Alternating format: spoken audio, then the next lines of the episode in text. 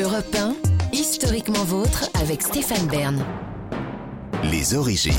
Pour clore cette émission, on remonte aux origines, toujours avec Jean-Luc Lemoine et Gavin Clemente Ruiz, et surtout avec vous, David Cassel-Lopez. Très chaud aujourd'hui parce que vous nous racontez les origines de la bouillotte. Oui.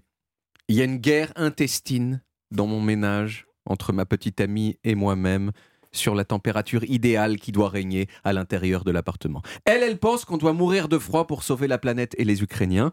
Et moi, moi je, moi je trouve aussi, vous voyez. Euh, mais il se trouve que par ailleurs, j'aime vraiment beaucoup pouvoir manger des cornflakes en caleçon dans mon salon.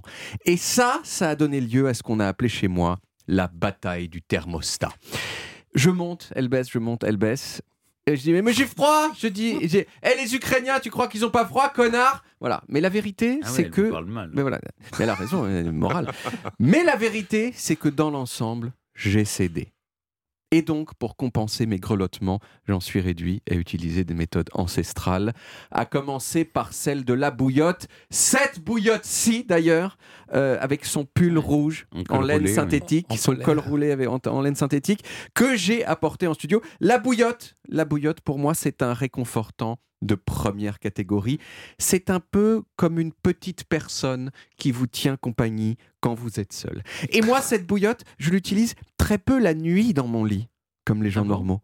Je la prends et je me balade dans mon appartement en me disant que les Ukrainiens devraient me dire merci.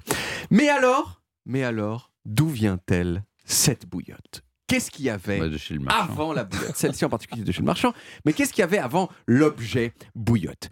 Eh bien, avant, il y a longtemps, les bouillottes, c'était pas des bouillottes, c'était des gens. Hmm. Les gens, surtout dans les couches sociales défavorisées de la société, ils dormaient ensemble pour se tenir chaud. Et quand je dis ensemble, c'est pas ensemble à deux ou trois, c'est ensemble à cinq, six, Hmm. sept, huit. Le lit, c'était un grand meuble qu'on partageait en famille, chacun Hmm. étant la bouillotte de l'autre. On imagine que les places du milieu étaient particulièrement prisées. Mais Voilà. ce qu'on peut rappeler aussi, c'est qu'en dessous, il y avait les bêtes. Oui, et que qui la chauffaient, chaleur tout à qui fait. chauffait, la- donc ça faisait monter la Ça faisait mon- température dans la Exactement. chambre qui Exactement. était au-dessus.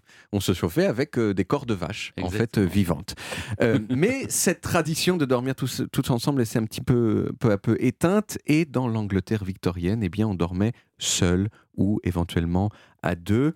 Plus possible donc de se réchauffer avec des amis sans être jugé par la société. Et la question s'est alors posée, comment faire eh bien, dans les bonnes familles, en tout cas, à partir du XVIIe siècle et pendant presque 300 ans, on avait recours à un objet que les visiteurs des musées d'histoire connaissent bien, la bassinoire. La bassinoire, ça se présentait sous la forme d'un récipient, d'un récipient en fonte placé au bout d'un grand manche. Dans ce récipient, on mettait des braises Mm. et on le passait dans les lits avant que les gens aillent se coucher pour ne pas qu'ils se couchent dans des draps glacés. On disait d'ailleurs qu'on bassinait les lits. Est-ce que tu as déjà bassiné le lit? Non, pas encore. C'était ce genre de conversation qu'on pouvait entendre dans les maisons à l'époque. Bon, c'était un truc de gens riches, hein. Euh, mais quand on n'avait pas de bassine, il y avait quand même des alternatives, comme le fait de mettre une brique chaude directement dans son lit, ou, et c'est là l'ancêtre de la bouillotte, une bouteille d'eau chaude en métal ou en céramique qu'on plaçait sous les couvertures. Les premières bouillottes modernes, elles datent bien sûr de l'invention du caoutchouc, et elles sont donc apparues au début du XXe siècle. Le design qu'on connaît tous, celui de la bouillotte rouge que je tiens dans mes mains, souple, robuste, étanche, avec un bouchon qui se visse. Il a été breveté en 1903 par un inventeur croate qui s'appelait Slavoljub Pinkala, qu'il a baptisé Thermophore. Et ironiquement, ce monsieur Slavoljub, Slavoljub, pardon, il est mort quelques années plus tard d'une pneumonie. Euh, il avait sans doute donc pas très fait attention à sa propre invention. Bon, bien sûr, avec la généralisation du chauffage pendant les 30 glorieuses, les bouillottes, elles ont perdu du terrain. Mm. Euh, mais, mais j'ai découvert euh, que je ne suis pas le seul à avoir ressorti ma bouillotte en solidarité avec l'Ukraine.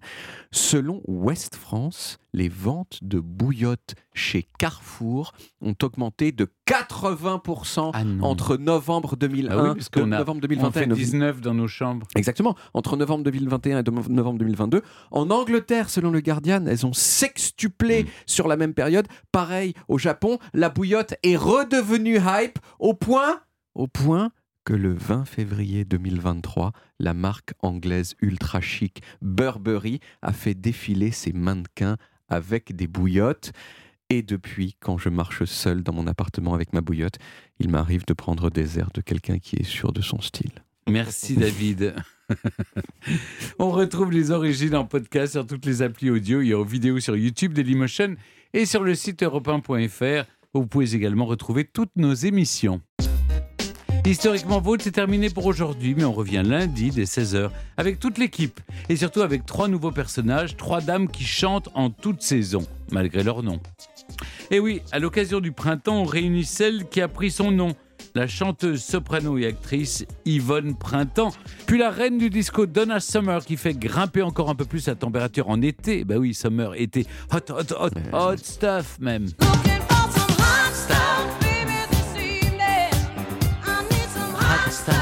C'était bien le disco, les amis. Et vous, Jean-Luc, vous nous raconterez celle qui chante, ou plutôt chantait, pas uniquement en hiver, malgré son nom. Oui, celle à qui Dieu a donné la foi et à qui le showbiz a tout repris. Je vous raconte Ophélie Winter. Ah oui, Winter, l'hiver. C'est bien trouvé, bravo. Ah oui Bon dernier week-end d'hiver, alors. À lundi, les amis. Retrouvez Historiquement Vôtre tous les jours de 16h à 18h sur Europe 1 et en podcast sur europe1.fr.